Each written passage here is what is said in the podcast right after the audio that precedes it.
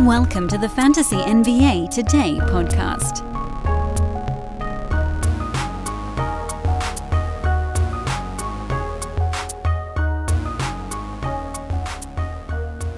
I really wanted you guys to have enough time to check out the thumbnail for today's show, which is unquestionably my finest handiwork. Perhaps ever. I mean, it's got it all. It's got a rudimentary Photoshop. It's got a pun. What more could you ask for in life but puns and rudimentary Photoshop skills? The answer, friends, is nothing. That's all the stuff. Good Wednesday morning to you all. This is Fantasy NBA Today, a sportsethos.com presentation. I am at Dan Besbris, your host, Dan Besbris. The at is for those of you that are plugging it in on social media. And I hope you guys will come find me over there. Uh, please take a moment to check out the show description. We've got a link to our Discord. We've got a link to our upcoming trade deadline live show. That's two weeks and one day from today. That's the Thursday, February the 8th. 7:30 a.m. Pacific time. We're starting first thing, crack o dawn out here. And it's a 5-hour live show. So heaven help me. Please do by the way navigate over to that page and drop a little thumbs up on it before the show gets started. We're up to 413 pre-thumbs ups on the trade deadline live show. Very cool because I was kind of hoping to get to 500 and it seems like we might be able to do that in the first week of uh, trying to get you guys to hit that thumbs up button. So thank you to everybody that's done it. Thank you to anybody that's about to do it today. Like, rate, subscribe, all that good stuff. And uh, let's get into the news of the day. Big news today, of course, is not a player, it's a coach. Adrian Griffin axed, sliced, carved, punted as head coach of the Milwaukee Bucks. I probably should have looked this up beforehand, but I'm pretty sure he has like th- four years on his deal. So, as embarrassing as it might be for Griffin, he can sit in a lounge chair for the better part of half a decade uh, and basically never work again if he doesn't want to, but he probably will. So, he'll probably latch on as an assistant coach somewhere. Who knows? Maybe take some time off. The bigger news is not the fact that Griffin was fired, but the replacement and it's Doc Rivers. How, I ask you all, how, to quote the great Jesse Pinkman, how does he keep getting away with this? Doc Rivers, who by all accounts seems like a uh, like a pretty good leader. We know he uh, led the Clippers through a tumultuous time with the Donald Sterling, the end of the Donald Sterling era, and then into this sort of majestic new Steve Ballmer universe. And he went to the Sixers and he led them through a little bit of tumult. But at the end of the day, and you know, I I try to give everybody at every level of everything as many benefits of the doubt as humanly possible. Doc Rivers has been flat out bad at head coaching I mean, pretty much since like year Sterling. You know, he got the Clippers through that. That was great. Uh, they needed someone that could shepherd them through a difficult time. But since then, he's just had a series of epic playoff flameouts, of poor adjustment making in the postseason. And you know, we're talking about the the Celtics Big Three championship, which, like, we're talking a very long time ago now. That's like 15, 16 years ago. He hasn't really had the type of, and I get it, like medium deep playoff runs you could call success it's to some level. Uh, but like compared to expectations, he's been a colossal disappointment for the last 14 ish seasons outside again of being the guy to help the Clippers with a transitional era. He was the right guy for that. A strong, a presence. The Clippers needed a presence to get them through that era. Is that what the Bucks need? Is a presence? Feels like what the Bucks need is ingenuity. It's like fresh new thought on how to run a defense or an offense or whatever. I mean, maybe Doc's been doing a whole lot of soul searching and self reflection, but it sure seems like he's mostly just yucking it up on the sideline, which frankly seems like a really good deal. And as a broadcaster, I would give anything to have had the job that Doc Rivers just gave up. It's also, and looking at the Shams report on all of this thing, and I'm not going to throw that tweet up on the screen uh, because it would take me longer than it would take to just read it. The Shams tweet from about an hour ago says, and I quote, the Bucks started discussions with Doc Rivers as an informal consultant in early December.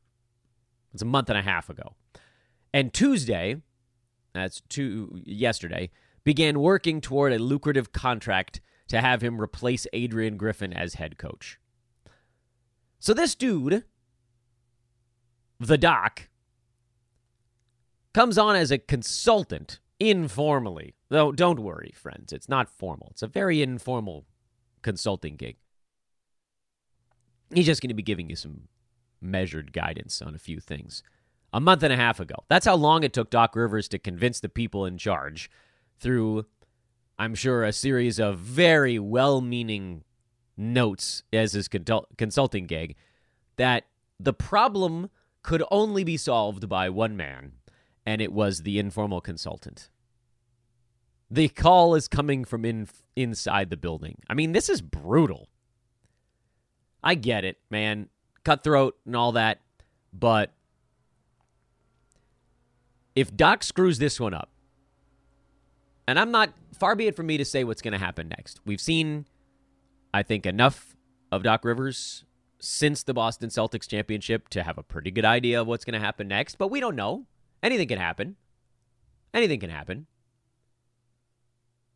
If he screws this one up, this will be the last chance. Because you can't do what he just did to get the job, to effectively, and like maybe more details will come out about this. I, I reserve the right to go back and change my opinion. But as of this moment, my opinion on this situation is Doc Rivers snaked a head coaching job.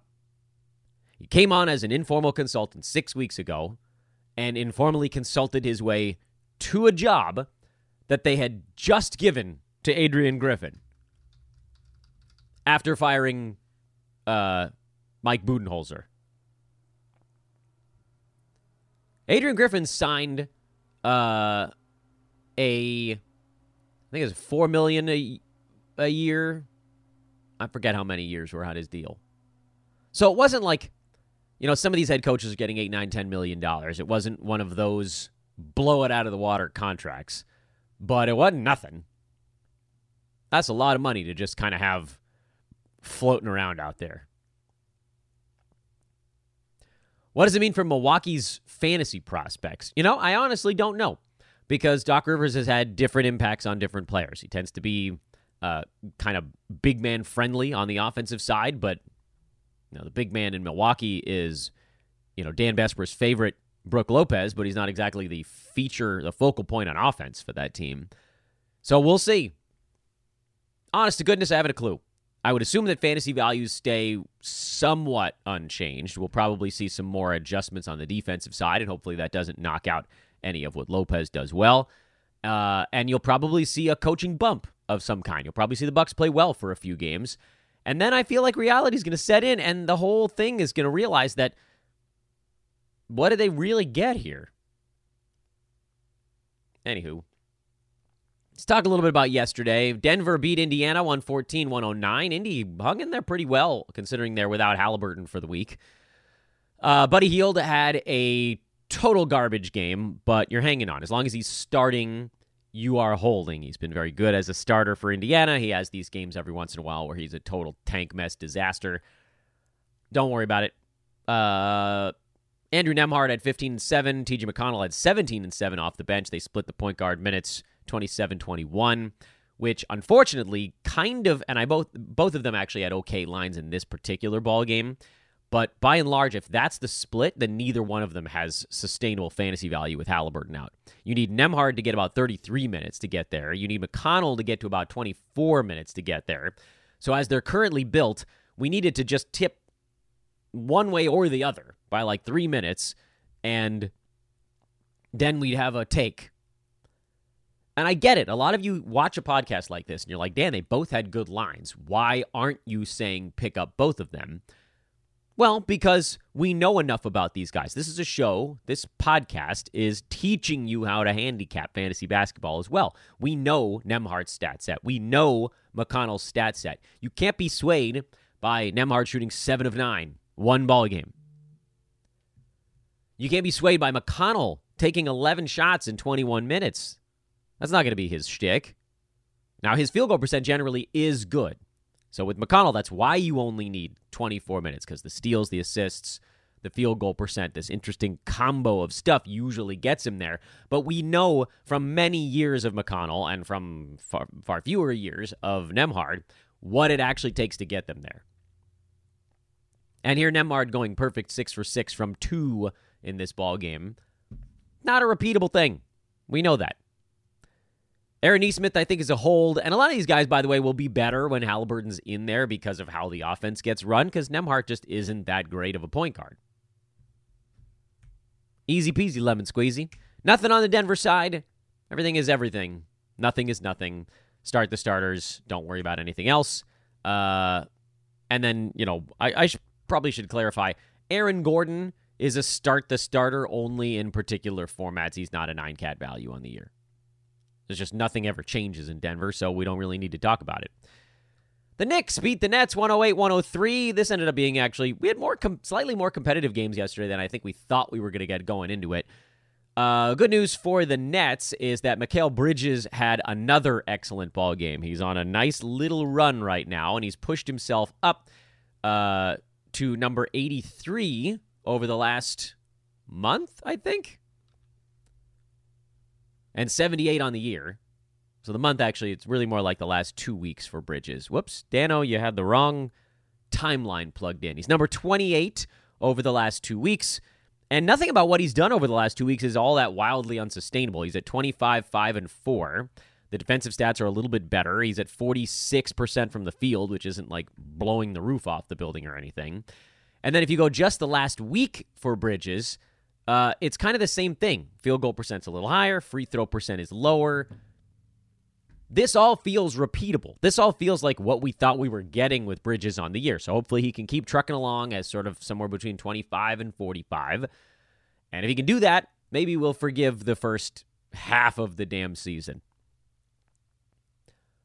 As far as the rest of the situation out here, um, remember we talked on yesterday's show about why I didn't want to deal with Precious Achiuwa? Well, here you go. He didn't even start. Jericho Sims got the start, did block four shots. That's the good news for Sims. The bad news is that he doesn't really post much in the way of fantasy value because if he didn't block four, shot, four shots in this game, there really would have been kind of nothing for Sims. So I'm not picking him up. Uh, I'm not picking up Achiuwa because I don't like his fantasy game. And then Josh Hart and Donte DiVincenzo. Neither one of them was all that great yesterday, but I continue to lean to Donte in the never ending battle for wing minutes. DiVincenzo, Grimes, Hart. I don't wish injury on anyone, but I do wish that one of those three guys was not there. That would make that whole situation a lot simpler. As far as the Nets go, I have concerns. I have con- continuing concerns about Cam Johnson, who finally had a better shooting game. He had 19 5 with four three pointers on good percentages. No steals, but, you know, you're not going to toss this one back. Problem is that he and Cam Thomas are, at this point, kind of splitting minutes, which is not at all what we thought was going to happen going into the year. And this is another situation. Brooklyn's another situation where we just need to thin things out. We know Dorian Finney Smith and Royce O'Neale are on the block. It sounds like Mikal Bridges, uh, Nick Claxton, and probably Cam Johnson are not on the block. We have no idea what the situation is with Cam Thomas. Spencer Dinwiddie is apparently on the block, and he had one of the worst fantasy lines of the whole year in this game with four assists and 0 for 4 shooting in 18 minutes. I've said on multiple shows this year, if you're just joining us for the first time, I don't trust Spencer Dinwiddie at all in nine cat. He's number 150, one of the worst field goal percent guys in the NBA. All he does is get you a few assists. That's legitimately his fantasy game this year because 13 points on the year is league average, slightly below it. The two three pointers, I guess, is ever so slightly above league average. There's just like nothing that he does great. The assists are fine usually, but not outstanding. And so, you know, points leagues, I guess you hang on there because his massive field goal percent issue is less of one if that's not a factor. If you're punting field goal, then obviously he moves up the board quite a bit. So, okay, fine. But nine cat, he's not an everyday play. I know he's been 75 rank ish over the last week. He had two or three good ball games in a row. But if you go around that, you can't just look at the meat of the burger. You have to look at the bun and the lettuce and whatever other filler is going on there. That's been Dinwiddie this year. He's number 150. You are who you are, playing 31 minutes a ball game. So it's not like there's just more usage coming his way. I don't know how many places he could get traded where his job would get better either. But I do know that if Dinwiddie gets moved, Dennis Smith Jr. is someone that I would like to use a lot. And I don't know that Dinwiddie's necessarily going to go anywhere, but it sounds like he is sort of available for trades. And Dennis Smith Jr. is very low rostered 10% in Yahoo leagues. Again, we're 15 days from the trade deadline. That might be worth exploring. When Dennis Smith Jr. gets starters minutes, he puts up some incredibly well rounded fantasy lines. Doesn't score that much, but big steals, good assists, decent rebounds. Field goal percent is not a complete train wreck when he's not taking a bunch of weird three pointers. We saw it last year in Charlotte. He had long stretches of like 50 to 80 range fantasy value. Does that make Dennis Smith Jr. a stash? Eh, maybe. Maybe I'll do another show on trade deadline stashes. Everybody liked the first one we dropped last Saturday. I, I kind of have a couple more names to add to the list, and I think Dennis Smith is probably one of them. Now, what happens if, if Royce O'Neale and Dorian Finney Smith get moved? That's a tough one. Uh, presumably, Cam Johnson sees some advantage there because he probably has to pick up more power forward minutes. And then Cam Thomas would also see a bump because he'd then fill in more on the at the small forward spot. Would Lonnie Walker get enough run? Eh, I doubt it. Who comes back in these trades also becomes questionable. Does Ben Simmons show up? Does he make an appearance? I've said it once, I'll say it a million times. I've gone on record saying I don't think he plays more than about five games this year, but we'll see. Portland playing a game under protest, lost 111 to 109. The protest is that Chauncey Billups, Blazers were leading this game by a point down the stretch, and Chauncey Billups was trying to call a timeout. Refs didn't see him. Blazers got whistled for a double dribble, uh, and then Chauncey got punted. Thunder got two technical free throws and then ended up winning the game by two points. That's rough, man. But it doesn't really matter from a fantasy standpoint. Fantasy wise, you got your sort of good Scoot Henderson game, which again, you know, we've gone over this so many times, so I hate to repeat myself, but I feel like I kind of have to because I have to treat each show like someone new is listening. Scoot's number ranked near the top, edge of the top 400 this year. At some point, one would assume he begins to figure out the NBA game a little bit, but he ain't there yet. Because every time we've had one of these sort of popping off games, 19 and 7 here, he had 33 and 9 on January 14th, then there's usually two weeks of him learning curving it again, being very, very bad for a few games. Will he figure it out this year? I honestly don't know. With guys like Scoot, guys that come into the league and they're trying to learn the game, it usually takes until at least February. So if you're going to call him a stash, he's a late season stash, and it might not pan out, but I get it. DeAndre Ayton was terrible, and he's been bad for a few games in a row, and he's frankly kind of been bad ever since this knee thing cropped up, and I'm wondering if it's actually gone. He's a tough hold, but he's a hold because he's DeAndre Ayton and he's a starting setter on an NBA team. Malcolm Brogdon continue to use him as a fill-in uh, for Shaedon Sharpe and Jabari Walker 14 and 13. I think I called him extraordinarily close to a pickup on yesterday's show. And so here's my here's my reticence on Jabari Walker, who's uh, number 138 over the last two weeks. I had somebody in my mentions screaming at me that he was a pickup already. I'm like, well, okay, like let's let's let's dial the the rage down a little bit. There there really isn't a stretch of time this year where Jabari's been inside the top 100 in nine cat, and a lot of that's because he's posted almost no defensive stats of any kind to speak of. Um, he had a block in yesterday's game, which is a start. But also, I mean, we're talking about another guy, and I talked about someone yesterday where Walker, if given full starters minutes, you'd assume he could get you over one defensive stat for ball game, but it's just not a guarantee because he's basically been playing starters minutes for the better part of a couple of weeks now, and he's averaging under one defensive stat per game. That could come up, yes. And you got to like the rebounding, and you got to like the fact that he can knock down a three pointer. But then I kind of look at this team as if to say, all right, well, you know, who's on the block for the Blazers? What could happen here? Malcolm Brogdon seems likely to be traded. I don't know that anybody else is likely to get moved. There are possibilities on this team. You know, if somebody really opens up the chest for Jerami Grant, that would be the one that springs Jabari Walker.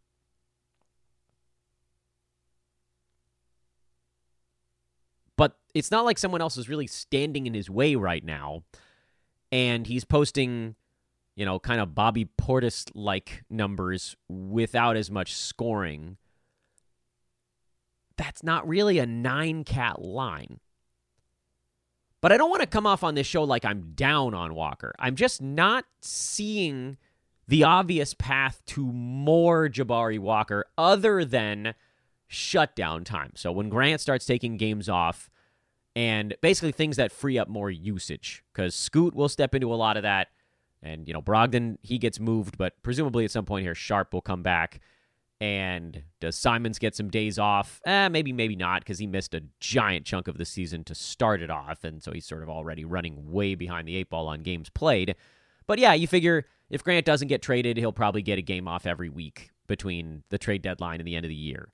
Uh, and maybe he'll get the last like two weeks off. And you figure if Brogdon doesn't get traded, he'll get a bunch of time off, and so on and so forth. And so maybe these things do happen, and maybe, you know, every couple of games Jabari Walker can get 14 shots like he did in this one, and that's enough for him to be inside the top 100. But the problem is the in between, where in head to head leagues, you just sort of swallow the other ones. And in roto leagues, you're going to leave them on your bench for what? Two out of every three, three out of every four ball games. Is that enough to warrant your roster spot?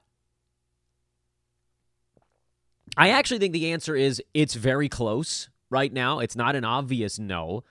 But I also think it's not an obvious yes. If you got some dead weight, feel free. You know, he got added in a bunch of spots because he's had a couple of double doubles lately and his minutes have been on the rise. And again, you like the rebounding. But even in this, what you'd call kind of a good stretch for Walker, since he came back, he had an injury like week, week and a half ago. He's played six games in that stretch and he's averaging close to a double double, but like nothing else. Bad shooting, bad free throw, a three pointer, almost no assists, almost no steals or blocks as well. The amazing thing is that he's only unrostered in one of my leagues. So people are willing in those leagues to wait on him getting double digit shots because that's what it's going to take. Six, seven, eight shots a game is not going to get it done. We're going to need 11 to 14 shots somewhere in that window. That would be enough because now you're talking 14 points, you're talking 13 to 17 points. You're talking those nine rebounds. 14 and 9 is a much safer building block than 10 and 9. I know I'm not a big points guy, but an extra four goes a long way when guys are hovering in that 100 to 170 range. And then maybe, we don't know, we haven't seen it yet. It's not like he hasn't played a decent amount this year. Maybe the defensive stats get a little bit better. That's the kind of hope if you're like, look, there's got to be some upside built in here. There may or may not be. So far, there hasn't been on the defensive side. but also we just don't have that big of a body of work to say that it can't be in the future. I got nothing for you on the OKC side. I told you guys that Josh Giddey was going to fall off a cliff here at some point after his hot run, and then it happened, and then he'll get warm again, and blah, blah, blah. Utah got blown out. Uh, if you have any of the Jazz that didn't get obliterated in this game, consider yourself fortunate. I don't think anybody was streaming Fontecchio because he'd been so cold lately, but then he came roaring out with a six of nine shooting game. Collin Sexton was sort of like the everyday guy that survived this. I guess you could argue Walker Kessler kind of did too. Missed a bunch of free throws, but had four more block shots. Kris Dunn, 17 minutes, not enough. Keyonte George, one out of eight shooting. Good lord, he did get nine out of ten free throw shooting, but I mean that's these are the games where George is better, is the blowouts. Uh, John Collins had hit his one good game every two weeks. Enjoy it, um, but Markkanen was bad and just a rough one. Jordan Clarkson was bad. You knew that one was coming at some point soon. And New Orleans just ate him up. New Orleans had 23 three pointers. CJ McCollum continues to be maybe the surprise of the year as number 20 still in 9 cat. I have no idea how he hasn't fallen off yet, but he hasn't fallen off yet. Defensive stats are super high. Field goal percent has remained very high. Turnovers are super low. And, like, you know, he had fallen back a little bit prior to this monster game. Herb Jones had a big one, uh, but he's been so inconsistent lately that it's really, really hard to recommend him as a as a all the time play. He's still number 67 on the season, but a lot of that's because of what he did to start the year. Over the last three weeks, he does sit inside the top 100. A couple of giant games blended in there have helped a lot. A lot of the, you know, some of them were the games where Trey Murphy sat them out. Uh, and a lot of it's because he's shooting 57% from the field over his last 10 ball games. 12 points, only three boards, two assists, 0.7 steals, 0.9 blocks. It's just been sort of like a little bit of everything for Herb over that stretch, but it's been good enough. Eh. I struggle with it because you kind of need to catch these big ones or like if you could if you pulled this one game out of the last 10 games for him, he falls way outside the top 100. Now, again, you're sort of playing with math in a way that you can't do because if you're starting him every day, you would have gotten this ball game. But what if you got upset with him and benched him prior to this one? You screwed yourself, but you'd be very human to do so. Uh, I still think Trey Murphy probably has the slightly better outlook between the two guys, but neither one of them, in my opinion, is a must start dude every single day. Murphy's been in a little bit of a cold snap and he's kind of unusable when his field goal percent is down. Uh, generally, you like the three pointer, field goal percent, free throw percent, steals mix that Murphy gives you. But this was, by the way, this is like, it took a year, but I finally got massive vindication on last year's stuff. Do you guys remember? And, you know, it's going to have to be people that actually listen to the show for multiple years in a row. But do you guys remember last season when I had uh, Trey Murphy on my injury replacement board for the entire year, and people were so mad about it. Like I was saying something negative about him. I was merely saying that there was no definitive proof that he would have fantasy value if the big three guys on the Pelicans were healthy. And we've seen it now this year. The team is fully healthy, and Trey Murphy's number 120. There aren't enough shots for him when everybody's upright. Now, 120 is technically startable in most 12 team formats, so that makes him a hold. And I guess to that end, it makes Herb Jones still kind of a playable guy, also in, in a slightly more boring way, but they both stay inside that marker. But everybody was screaming at me like, oh, we've seen it. Trey Murphy's top 60s, top 50s, top 60. I'm like, yeah, dude, you guys haven't seen it. Because last year there were four, I can literally count them on one hand, games that the Pelicans had all of their guys for. It was in November, and then they were just done. Brandon Ingram was out for two months. Zion was out for basically the entire year, and Trey Murphy went nuts because he was getting. He took 15 shots, by the way, in this blowout anyway, but he was getting 15 shots a game, which just isn't going to happen regularly when everybody's upright. He's 10, 11 shots a night. I still like him as a hold, like I said, but he's a fringy one. And Herb Jones, he's technically a hold, but he's a fringy one. Obviously, way better when Trey Murphy sits or if one of the big guys sits. but just barely good enough even when they don't. And then Larry Nance, who you guys know I have the softest spot for in my heart. I so badly want Larry Nance to get 23 or more minutes nightly. He's he's teetering on it, man. But 18, 19 minutes is just not enough long term. I know this game in particular, he did do enough, but over the last, uh, what are we at now? Last like three weeks, what's the minutes look like for Nance? He's at 20 minutes over the last three weeks, and he's technically been a top 75 play on 9.6 boards, a three, a steal, and half a block, 65 93 splits, which I think we know is, is not a sustainable number. So if you pull out, if you move him back towards his normal percentages, then he does fall likely outside the top 100. But I just, I want Nance to work so bad.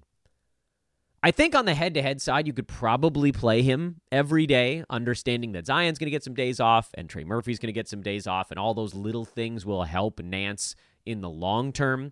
And then you're going to get games where the Pels play a team where they need defense over offense, and he'll get more minutes than JV, just like one night every three or four ball games. It'll flip. And so you roll it all together, and Nance is probably inside the top 120. But now, for game cap roto, you're kind of hunting someone 99 ranked or better. Uh, I did pick him up in a couple of spots, places where I badly needed a center. You know, teams where I had like Robert Williams go down and Mark Williams go down, and I'm sitting on one center in some leagues. You know what? I got to have somebody in here. So let's do a Nance dance. But if you're good at center, you you sort of don't need Larry Nance and his 20 minutes per ball game because there's just there's no upside at all as long as the team is mostly healthy. And finally, Lakers without LeBron. They actually kept this thing pretty tight, but the Clippers shot almost 60%. There was just no way the Lakers were going to win, giving up a 60% shooting night. Uh, Jarred Vanderbilt, Taurean Prince, Rui Hachimura all got to do a bunch more with LeBron out. Don't read too much into that, but it was nice to see Vando He's he's getting his legs a little bit back more every week. That's good for the Lakers, who probably end up swinging a trade here in the next two weeks. Uh, but like, look at the team right now. D'Angelo Russell is kind of carrying the team. He's been better than LeBron the last couple of weeks. I don't know anybody wants to hear that. And look, I'm not me taking anything away from LeBron. He's a freaking cyborg. But LeBron is ranked outside the top 100 over the last two weeks because he's had no defensive stats. He's been a bad free throw shooter, very high turnovers. His field goal percent has come back down kind of where I thought it would be this year. And so you've seen some drop off. And LeBron is now a third rounder per game, which I don't look, I don't want to say I said it, but I did tell you guys he was probably going to be third rounder or deeper. I didn't think it was going to take 40 games to get there, but LeBron is finally coming down to earth with the understanding we knew he wasn't going to be asked to take as many shots this year, that his usage was going to be lower. And he was carrying it on a ridiculous, frankly, unsustainable field goal percent. That has now dropped, and the steals and blocks have come down a little bit, although he's still at 1.9 combined, which is pretty good. But if you look at like the last little stretch here, he's made a lot of bad decisions. He's been very stagnant on offense, and it's been D'Lo that's been carrying the Lakers on offense. Top 20 run here for Russell over the last two weeks. That's obviously not going to keep up. He's shooting 53% and hitting four three pointers over that stretch. This is the moment to trade D'Lo because his value will never be higher, either fantasy or reality.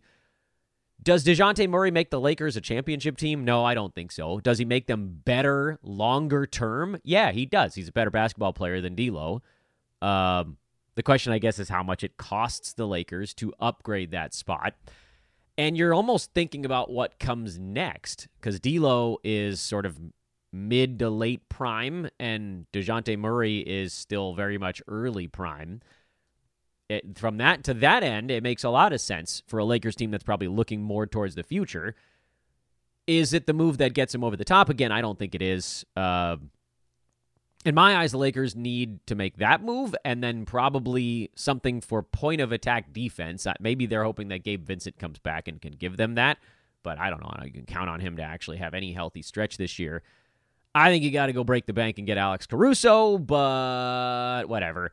Meantime, uh, assuming LeBron's back for the Lakers' next ball game, uh, you're just starting the four main dudes, and then for the Clippers, I did say I had zero faith in Mason Plumlee. A lot of people yelled at me for my take that I would rather have Xavier Tillman, who also kind of crapped himself in the last ball game, uh, but I still would rather have Xavier Tillman because we've seen the Clippers are willing to go small. They went small in this ball game. It wasn't even really all that clear who soaked up all the center minutes. Daniel Theis played 21 of them, and he wasn't all that great, and Plumlee wasn't all that great.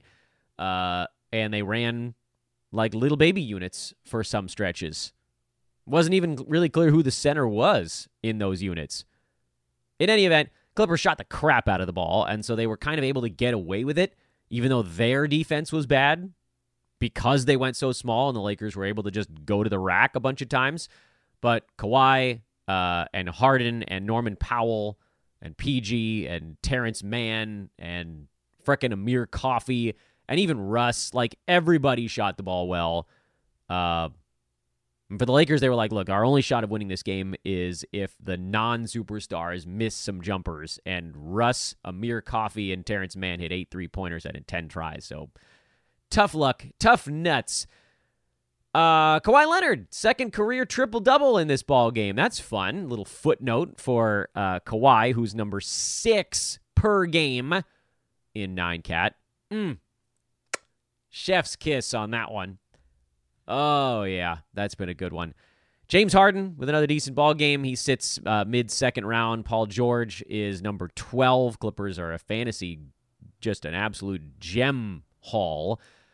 And then Russ is the thing. Everybody's gonna be like, Dan, should we go get Russ? No, no. He was pissed. He didn't play well against the Lakers. He had three three pointers. One of them not wearing a shoe. You got good Russ here. You're bound to get a bad Russ, and so you know don't overextend yourself on uh, on Russell Westbrook. But we'll keep this one on the relatively short side today. Um, Quick reminder to check out our buddies over at manscaped.com. Promo code there is ethos20 to get 20% off and free shipping on your order. Shout out to our buddies over at the Believe Sports Network on uh, the partnership that we're continuing to migrate shows over there. So thank you to everybody that continues to listen. Like, rate, subscribe. Come hang out with us in our free Discord. That link is in the show description. The trade deadline live show is in the show description. If any of you guys have not yet gone over there, and click the thumbs up button on that trade deadline live show. Please do that before you finish up listening to the podcast today. I am at Dan Besbris over on social media. I hopefully will see you guys on Twitter. Oh, look at that. We cleared uh, 20,900 today. That's fun. I never thought I'd care, but I do. Uh, and we got plenty of stuff to work on over on social. So I think we'll put a pin in it for now. Um, I do want to get another I want to get a buy low show going. I want to get another stash show going because I think, you know, I mentioned Dennis Smith Jr. as an option today. I think we had one or two other names that popped up since our show on Saturday. But I do also kind of feel like it's almost too close. Well, we'll see. I got a lot I want to do and not that much time to do it. So sit tight, relax, see what's up. And uh, if you guys have any questions, feel free to throw them in the comments tab uh, on our YouTube page. I do try to get to those about once every 24 hours or so. Again, this was Fantasy NBA Today, a Sports Ethos presentation. We'll see you guys soon. Probably.